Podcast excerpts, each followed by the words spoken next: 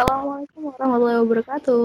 Salam sejahtera, salam Om Swastiastu, Namo Buddhaya, salam kebajikan. Selamat datang di episode perdana Potato, podcast teater Dipo. Sebelumnya kenalin, nama aku Isya, dan kali ini aku akan ditemani bareng Vivi untuk wawancara bareng anggota teater Dipo. Halo Vi. Halo guys, ketemu nih sama kita dua racun rajin, lucu, dan imut. Yeay! Tepuk tangan dong. Uh, kayaknya lebih tepatnya ini deh, kita ngobrol bareng aja gimana, Syak? Kalau wawancara tuh kayaknya kita, aduh udah profesional banget gitu kan. Iya, iya, bener-bener. Aduh, maklum ya guys. Aduh, jangan deg-degan, Syak. Santai aja.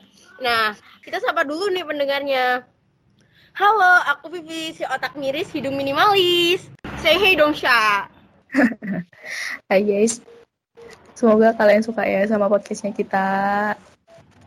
Ngomong-ngomong nih, Vi, di episode iya. perdana kali ini banyak kan yang belum tahu. Sebenarnya apa sih potato ini?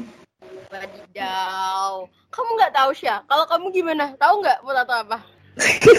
Kalau nggak tahu, aduh, kayaknya perlu diregulasi ulang ini. Waduh, jangan dong, jangan. Ya udah, uh, aku kasih tahu nih Potato ini podcast bersama Teater Dipo. Di sini kita ngomongin seputar dunia teater, Sya. Terus kita kupas secara tuntas dunia teater tuh apa aja sih? Di dunia teater tuh kayak gimana gitu. Nah, siapa sih, Vi?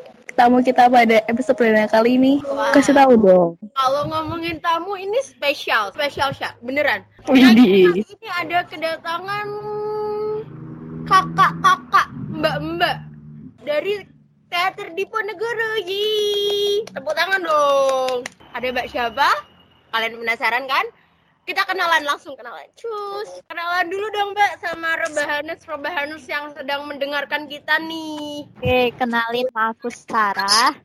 Aku anggota dari Teater Dipo. Salam kenal semua. Hai semuanya. Halo. Uh, aku Aini sebagai anggota juga dari teater itu. Wah, ya semangat dong mbak, mbak mbaknya semangat biar para pendengar tuh bisa mendengar semangat kita untuk berteater gitu. Kan masih permulaan, nanti semangat ya simpen dulu. Wah, oke okay, siap. Nah, sudah kita datangkan yang pasti sudah sangat-sangat terlatih di dunia teater nih, sudah sangat-sangat apa ya, sudah sangat-sangat profesional gitu di dunia teater lebay, nah, lebay. Menurut, kalau menurut Mbak Sarah sama Mbak Aini, teater menurut kalian itu apa sih? Siapa duluan nih? Uh, kamu dulu, Ai. Nah, tuh. Sarah, Sarah. Gantian, gantian. Mau Mbak Sarah dulu atau mau Mbak Aini dulu nggak apa-apa? Sarah toh. Ya udah Mbak Sarah dulu, silakan. Teater menurut Mbak Sarah. Oh, teater menurut aku nih uh, sebuah pertunjukan seni, pertunjukan seni yang live gitu, dan dia itu kompleks gitu loh. Entah dari segi prosesnya maupun performance-nya langsung di atas panggung kayak gitu. Nah, teater sendiri itu juga dari kehidupan manusia, terus diangkat berbagai proses seperti kayak naskahnya nanti gimana, uh, pesan apa sih yang mau kita sampaikan juga kayak diolah di teater itu. Kalau aku seperti itu sih, kayak uh, teater itu sangat kompleks gitu loh. Nggak cuma tentang acting aja di atas panggung, tapi sebenarnya dia juga kayak lihat dari berbagai aspek yang mungkin uh, nggak hanya seni, tapi juga kayak pelajaran-pelajaran tentang manusia seperti itu. Ya kayak gitulah. Wah, kayaknya lengkap dan kompleks banget ya saya. Nah, kalau Mbak Aini nih, kalau teater versinya Mbak Aini? Kalau menurutku teater tuh seni yang benar kata Sarah, seni yang kompleks karena dia banyak banget uh, unsur yang menjadikan dia menjadi satu tampilan yang bagus. Jadi nggak bisa cuma bisa acting doang. Teater tuh harus bisa semuanya. Berarti teater tuh seni yang kompleks banget kan ya? Kalau boleh tahu nih Mbak, cara Ya. dari teater Dipo untuk menjadikan keselarasan dari berbagai aspek itu tuh gimana sih? Apakah ada latihan khususnya atau gimana? Kalau untuk latihan ya, semuanya kan perlu proses. Makanya di teater tuh biasanya ada proses. Prosesnya itu kan juga bertahap, nggak cuma dari eh, pemainnya aja yang berproses, tapi semua eh, anggota juga ikut berproses. Nah, biar selaras itu kita semua yang terlibat seharusnya udah ini dulu ada buka omongan lah istilahnya. Entah ya setiap teater punya sebutannya masing-masing untuk buka omongan ini tentang naskahnya. Biar si setting, si make up, si pemain dan semuanya itu menaf eh, menafsirkan sebuah naskah dalam satu tafsiran yang sama. Jadi nggak beda-beda. Jadi semuanya selaras gitu, jadi satu tampilan yang bagus gitu. Dan itu prosesnya berjalan dengan beriringan dengan waktu menuju ke arah pentas biasanya. Tapi setiap teater pasti punya caranya masing-masing buat menyelaraskan semua bagian itu. Wah, itu kalau mendekati pentas. Nah, kalau biasanya prosesnya nih, Mbak, apakah latihannya tuh ah, apa ya kayak keras atau gimana atau eh, untuk menuju pementasan itu gitu, Mbak? Kalau ditanya soal proses apa ya latihannya seperti itu ya, kalau sesuai pengalaman sih ya bukan pengalaman aku aja sih, pasti teman-teman juga yang pernah berteater eh, entah ya bukan teater aja sebenarnya kalau ngomongin soal proses latihan, tapi kayak eh, seni-seni yang lain juga eh, melakukan hal yang sama gitu loh. Nah, untuk prosesnya sendiri, kalau menurut aku, emang untuk menghasilkan suatu karya yang bagus, pasti dia butuh kayak perjuangan gitu loh. Kayak butuh suatu effort yang besar, eh, entah itu dari segi fisik dia, psikis dia, ataupun juga kemampuan dia dalam mengembangkan, apa ya, mengembangkan potensi dia, kayak gitu. Misal kalau bicara soal teater, berarti kan dia eh, misal dia harus memerankan sesuatu tokoh. Artinya di situ dia nggak cuma sekedar oh saya itu mau memerankan tokoh eh, pembantu. Nah, dia nggak cuma sekedar hanya membayangkan tokoh pembantu itu seperti apa, tapi dia juga kayak harus melakukan proses seperti penggalian dari seorang pembantu itu tuh sebenarnya dari segi fisiknya kayak gimana, dari segi psikisnya kayak gimana, psikis itu kayak psikologinya kayak gimana, terus latar belakang itu dia kayak gimana, kayak gitu. Dan proses itu eh, sangat wajar kalau membutuhkan waktu yang lama, membutuhkan eh, kayak latihan yang padat, kemudian juga eh, latihan yang nggak cuma sekali doang gitu loh, harus berkali-kali dan nggak mungkin juga kalau baru satu kali, dua kali langsung bagus itu nggak mungkin. Pasti kayak eh, ada tahapan-tahapannya, ada kayak refleksi-refleksinya eh, supaya latihan yang pertama ini bisa lebih baik, kemudian di latihan kedua dia juga nambah lebih baik lagi seperti itu. Ya, jadi prosesnya memang eh, nggak instan gitu loh, harus melewati banyak rintangan seperti itulah. Kalau menurut aku kayak gitu ya. Kalau Mbak ini, Sebenarnya yang Sarah bilang tuh benar. Eh, karena memang pada dasarnya memang seperti itu. Tapi bis- yang perlu kalian ingat itu yang harus observasi observasi terhadap peran itu bukan cuma si pemainnya doang, tapi seluruh yang terlibat. Mulai dari make up juga harus observasi. Gak mungkin kan dia ngasih baju pembantu yang keren-keren gitu kan. Jadi dia juga tetap harus observasi. Terus untuk setting juga harus observasi. Gak mungkin kan dia kasih kamar pembantu yang spring bednya gede gitu kan, gak mungkin. Jadi uh, kalau observasi itu penting benar kata Sarah dan butuh waktu yang lama. Yang lamanya juga biasanya menyelaraskan antara satu bagian sama bagian yang lainnya biar duduk jadi satu otak. Ya manusia kan pada dasarnya kan memang ada sisi egoisnya. Pasti ada lah berantem berantemnya itu gitu. Tapi itu seninya sih selama proses dinikmatin aja. Kalau emang mau hasilnya bagus ya kita harus terima apa pun resikonya meskipun selek-selek dikit gitu selama prosesnya.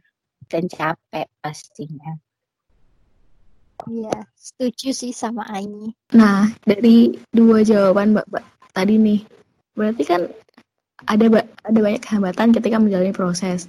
Sharing dong Mbak, apa sih duka ketika menjalani proses yang paling keinget dari Mbak Aini sama Mbak Nah, yang paling membekas itu Mbak? Kalau aku sih, ya itu berantem berantemnya itu loh seru sebenarnya. Seru. Ya, Iya, seru berantem-berantemnya itu. Karena setelah acaranya selesai ya ternyata kita baik-baik lagi aja gitu. Jadi dinikmatin aja lah capeknya, gak tidur. Gitu sih. Cuma semuanya karena dibawa asik, dibawa seru. Terus yeah. kita juga kumpul bareng-bareng kan juga seneng. Jadinya ya fun aja gitu. kalau ada masalah jadi kayak gak ada masalah. Kalau tadi dari susah senengnya Mbak Aini. Kalau dari Mbak Sarah nih, susah senengnya. Iya, susah senengnya uh, proses. Hambatan. Susah senengnya waktu proses. Proses itu tuh bakal jadi sesuatu yang memang sangat dirindukan gitu. Iya, iya, iya. Jadi kalau susah senengnya berdasarkan pengalaman aku, uh, karena apa ya mungkin apa yang dikata eh nggak mungkin sih. Emang yang dikatakan Aini tuh bener. Kalau proses yang dikangen itu kayak berantem berantemnya gitu. Berantem berantemnya itu tuh kayak jadi memori tersendiri gitu. Nah kalau aku mungkin melihatnya dari segi uh, suatu kalau aku kan biasanya jadi aktor ya kayak gitu. Jadi aku kayak melihat susah senengnya sebagai seorang aktor. Nah kalau sebagai seorang aktor sendiri tuh uh, susahnya itu adalah ketika kamu harus mendalami karakter kamu. Nah, sebenarnya kalau dari pendalaman karakter sendiri itu ada tiga kan. Uh, aku menjadi aku, terus aku menjadi uh, aktor dan aku menjadi tokoh. Nah, yang paling tinggi itu adalah aku menjadi tokoh. Nah, kalau aku yang aku yang menjadi aktor itu istilahnya uh, apa ya? Kayak itu adalah tahap tahap lebih baik lah daripada aku menjadi aku kayak gitu. Nah, prosesnya itu tuh kayak emang tadi kayak yang aku bilang di awal kayak harus observasi sana sini gitu loh.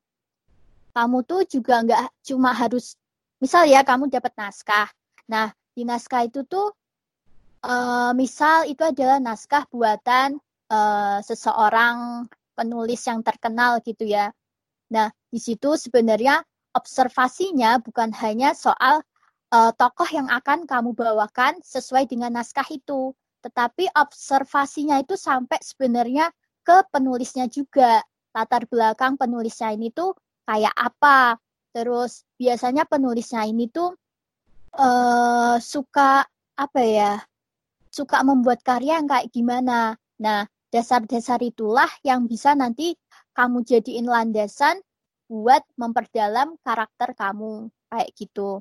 Nah, terus ya kalau jadi seorang aktor itu kan di atas panggung gitu ya pasti kayak dia tuh juga harus berbicara, terus harus berekspresi, terus harus bergerak ke sana kemari. Nah, itu menyesuaikannya itu yang benar-benar perlu uh, effort gitulah kayak gitu. Nggak bisa tadi, nggak bisa langsung sekali langsung jadi gitu loh.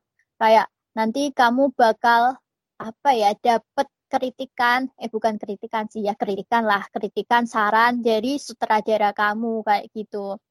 Apalagi kalau kamu ketemu sama sutradara yang apa ya sangat teliti, yang sangat perfect, pasti kamu kayak mau nggak mau nih aku harus bisa mencapai ekspektasi si sutradara itu kayak gitu. Kayak gitu sih kalau ya susahnya, senengnya itu ya biasanya bakal kayak kerasanya tuh setelah ah prosesnya itu selesai. Kayak kamu jadi merasa rindu dengan segala yang terjadi selama kamu latihan. Misal kamu dimarahi sama sutradara, misal kamu dapat pujian dari sutradara, misal kamu dapat apa ya, kayak apresiasi dari orang-orang yang lihat kamu, atau mungkin misal kayak kepuasan tersendiri dari diri kamu karena bisa memerankan tokoh itu sesuai dengan uh, ekspektasi kamu lah minimal kayak gitu. Ya, seperti itulah pokoknya. Ah, banyak cerita, banyak suka duka, banyak hambatan nih. Buat rebahaners, jangan lupa stay tune ya. Kita bakal ngasih penampilan juga nih oh, dari mbak-mbak yang udah profesional ini nanti. Jadi kalian harus stay tune balik lagi nih Sya. Tadi kan udah dapet suka duka hambatan gitu kan. Dipo tuh uh, pernah ini gak sih ikut lomba? Kayak gitu-gitu gak sih Mbak? Atau uh, juara lomba apa gitu? Silakan kita bersombong Ria.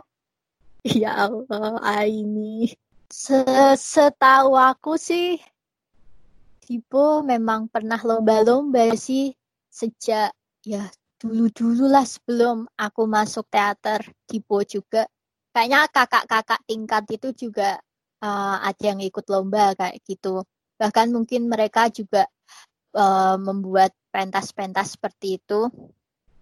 Kalau yang untuk sekarang ini mungkin uh, untuk yang baru-baru ini yaitu dari perwakilan teater Dipo uh, ada yang ngomongnya gimana ya? Pokoknya ada alhamdulillah bisa mendapatkan suatu penghargaan suatu juara lah seperti itu. Di bidang monolog sih untuk saat ini kayak gitu. Ya yang menang yang ngomong barusan loh. Wah. Maupun yang menang ada di sini nih kasih tipsnya dong mbak. Gimana sih? Hah? apa cara menangin lomba-lomba kayak gitu? Gimana ya? Sebenarnya sih aku kalau dibilang oh ya kayak juara-juara gitu jujur itu tuh kayak juara pertama aku gitu loh di bidang seni teater khususnya di monolog kayak gitu. Jadi tuh pas ikut lomba itu ya baru pertama kalinya aku ikut lomba itu. Dan aku juga agak pernah kayak membayangkan kalau rezeki itu datang ke aku gitu loh. Ya kayak gitu loh pokoknya. Kalau ditanya sebenarnya aku kayak ngerasa masih kurang sih. Tapi ya mungkin kalau ditanya soal tips bukan tips lah sharing pengalaman aja mungkin kamu kalau ikut lomba kayak gitu kayak gak boleh putus asa kayak gitu. Kayak kamu memang harus kerja keras gitu loh. Kayak apa ya istilahnya? Oh, kamu harus siap tahan tahan banting baik itu fisik kamu, psikologis kamu, dan segala kehidupan sosial kamu yang mungkin kayak kamu lagi jalanin selama proses itu ya kayak gitu sih um, intinya itu sih kalau kamu emang punya kesukaan di bidang itu dan kamu punya kemauan di bidang itu pasti tuh kamu bakal ngejar itu gitu loh dan itu tuh kayak gimana ya? Usaha kamu sama hasilnya tuh bakal berjalan berjalan beriringan kayak gitu. Gitu sih. Kayak mungkin yang paling penting ditanamkan adalah bukan hasil yang bakal kamu dapat kayak juara yang bakal kamu dapat tapi kamu ingin melakukan kamu ingin menampilkan performance kamu yang terbaik di atas panggung kayak gitu bukan di atas panggung aja sih mungkin kayak performance kamu yang terbaik di hadapan banyak orang kayak gitu sih yang harus kayak kamu kita mungkin yang harus kamu tanamkan. Kalau kamu punya pemikiran yang seperti itu insya Allah pasti kamu kayak juga punya pemikiran apa aja ya yang harus aku lakukan biar biar performanceku itu terbaik kayak gitu. Minimal terbaik menurut kamu sih kayak gitu. Seru banget ya Syah uh, belajar yang pro nih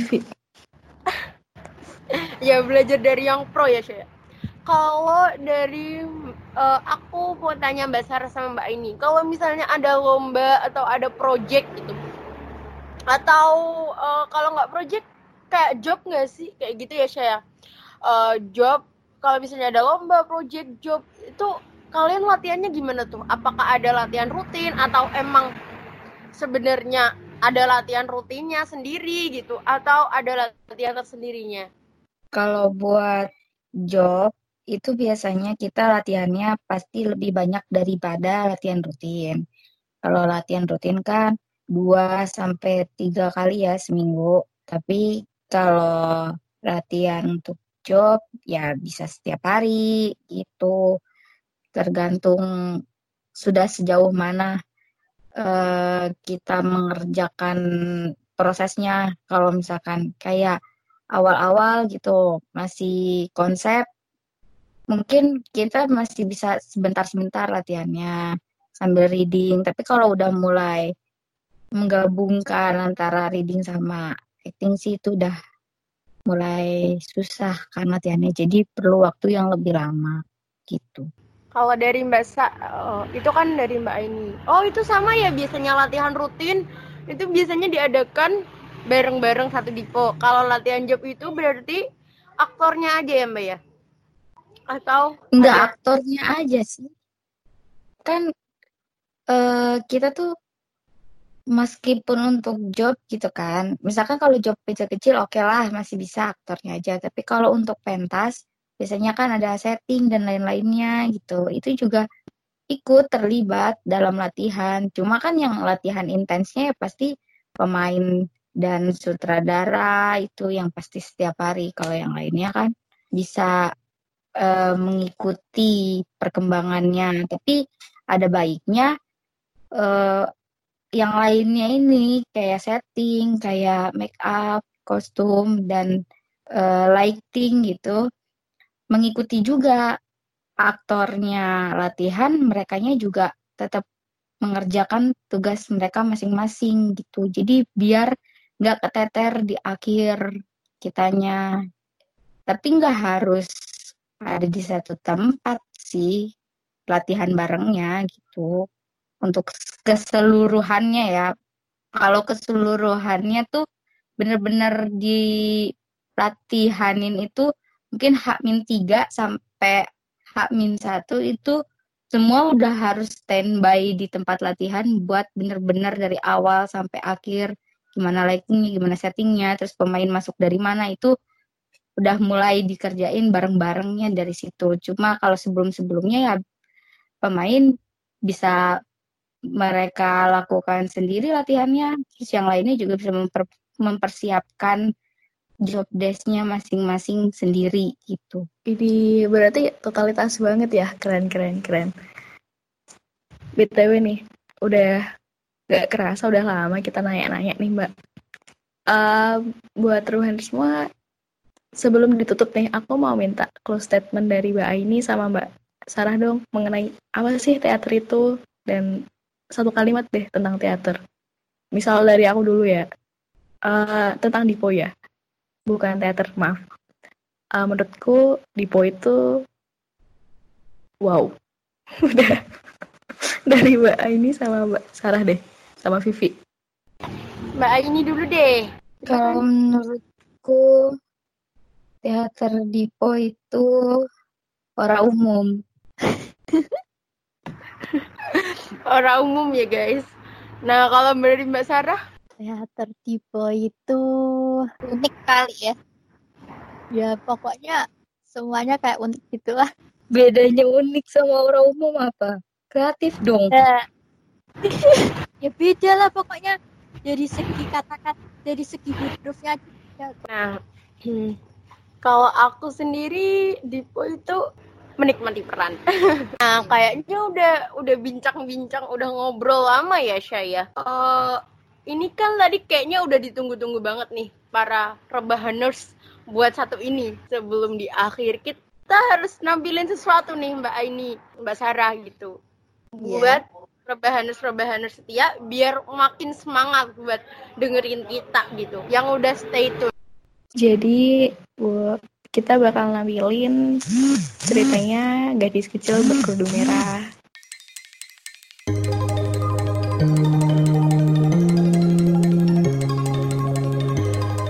Pada suatu hari, hiduplah seorang gadis kecil yang selalu menggunakan kerudung merah.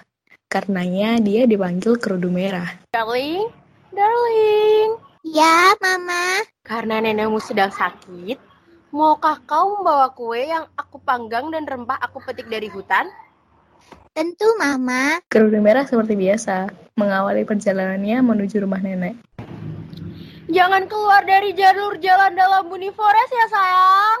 Kerudung merah pun berjalan di hutan sambil menyanyi dengan gembira.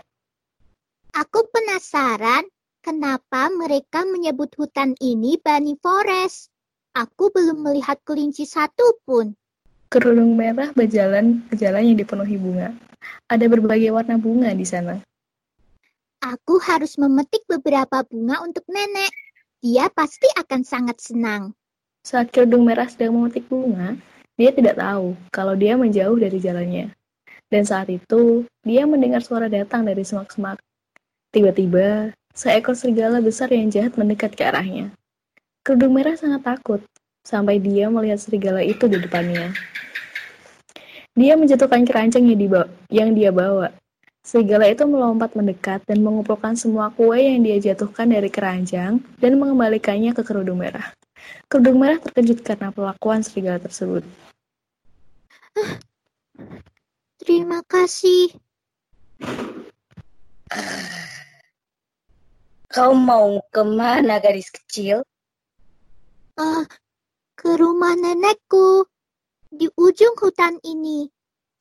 Dia sedang sakit, jadi aku membawakannya kue dan rempah. Hmm, benarkah? Omong-omong, kau bisa memanggilku kerudung merah. Mereka biasa memanggilku begitu. Baiklah, aku akan ke sana terlebih dahulu untuk memberitahunya bahwa kau dalam perjalanan ke sana. Jadi, kau bisa kembali memetik bunga indahmu itu, sayang. Ah, ya. Tepat saat serigala pergi, dia mendengar suara tembakan dari pemburu yang mendekat. Kemudian, dia melarikan diri secepat yang dia bisa. Kerudung merah melihat ke sekitar untuk beberapa waktu. Kemudian mulai menangis menyadari bahwa dia tersesat. Mendengarnya menangis, pemburu mendekat dan berdiri di sebelahnya. Apa yang kamu lakukan di sini sendirian, gadis kecil? Tempat ini sangat berbahaya. Aku mencari serigala besar yang jahat yang sudah aku buru sejak waktu yang lama. Kerudung merah sangat malu karena tidak mendengarkan pesan dari ibunya dan meninggalkan jalan di Bunny Forest. Jadi, dia tidak bisa memberitahu pemburu kalau ia baru saja bertemu serigala. Hmm, hmm. Jadi, aku sedang membawakan kue ke nenekku yang sakit. Dia tinggal di ujung hutan ini. Kemudian, aku tersesat. Kalau begitu, biarkan aku mengantarmu ke sana. Bagaimana? Baiklah. Mereka mulai berjalan bersama. Dan saat itu serigala sudah sampai di rumah nenek. Karena memakai jalan pintas. Dia mengetuk pintu. Kemudian nenek berteriak dari dalam. Siapa di sana? Serigala kemudian mengganti suaranya menyerupai nenek. Ah, ini, ini, ini aku nenek kerudung merah. Aku membawakanmu kue dan rempah segar dari hutan. Pintunya terbuka, sayangku. Kamu bisa masuk. Serigala menyeringai, kemudian menghabur masuk lewat pintu yang terbuka. Tak lama kemudian, kerudung merah dan pemburu sampai di rumah nenek. Pergilah gadis kecil. Segera temui nenekmu itu. Baiklah. Terima kasih, Tuan Pemburu. Pemburu kembali ke kegiatannya. Kerudung merah mengetuk pintu rumah nenek, dan neneknya berteriak dari dalam. Siapa di sana? Ini aku, Nek. Kerudung merah. Pintunya terbuka, sayangku. Kamu bisa masuk. Kerudung merah ragu untuk beberapa saat, karena suara yang didengarnya sedikit berbeda dari suara neneknya. Dia kemudian ingat bahwa neneknya sedang sakit. Hmm, nenek mungkin terdengar seperti itu karena dia sedang sakit ya. Baiklah. Kerudung merah membuka pintunya dan masuk ke dalam. Serigala yang berdandan seperti neneknya dengan topi malam dan kacamatanya berbaring di tempat tidur. Dia juga menutup tirai jendelanya agar ruangan menjadi gelap dan kerudung merah tidak mengenalinya. Hmm, sepertinya kau lelah karena telah jauh-jauh membawakan kue untukku. Mendekatlah agar aku bisa memelukmu. Ayo sayang, lebih dekat lagi. Kerudung merah menaruh keranjangnya di lantai, tapi dia tidak mendekat ke tempat tidur karena neneknya terlihat berbeda. Nenek, kenapa lenganmu sangat panjang? Ini agar aku bisa memelukmu dengan lebih baik, sayang. Hmm, kenapa telingamu sangat besar? Oh, ini agar aku bisa mendengarmu dengan lebih baik lagi juga, sayang. Eh, eh, ke- ke- kenapa matamu sangat besar, Nenek? Agar aku bisa melihatmu dengan lebih baik juga. Hmm, kenapa gigimu sangat tajam, Nenek? Jadi aku bisa memakanmu lebih baik. Serigala melompat dari tempat tidur ke arah kerudung merah. Eh, tolong aku! Tolong! Tolong aku! Saat itu kerudung merah sadar kalau bukan neneknya yang berbaring di tempat tidur, tapi serigala yang ditemuinya di hutan. Pemburu mendengar kerudung merah berteriak dan berlari menuju rumah nenek. Melesat melewati pintu dan langsung menangkap serigala. Akhirnya aku mendapatkanmu, serigala. Yang jahat sekali. Sekarang kamu berada di tanganku. Terima kasih telah menyelamatkan kami, Tuan Pemburu. Terima kasih banyak. Terima kasih kembali, tapi berjanjilah gadis kecil. Jangan pernah lupakan pesan ibumu. Iya, aku berjanji padamu, Tuan Pemburu. Terima kasih. Dengan selera makan yang besar, nenek memakan seluruh kue yang dibawa kerudung merah, merebus rempah untuk membuat secangkir teh, dan langsung merasa lebih baik. Kerudung merah berjanji pada neneknya, dia tidak akan jatuh ke perkataan serigala jahat lagi. Tamat. Wah, aplaus dulu dong. Yeay, keren banget nih. Parah. Wah, Eh, aku dan Isya mengucapkan terima kasih banyak kepada Mbak Aini dan Mbak Sarah udah mau datang eh, di Potato ini jadi eh, berbagi pengalaman, eh, berbagi ilmu juga buat kita kita dan buat rebahaners setia nih. Berarti waktunya buat kita tutup nih ya, Vi. Iya dong. Sampai jumpa di lain podcast, teman-teman. Assalamualaikum warahmatullahi wabarakatuh. Salam budaya. Bye.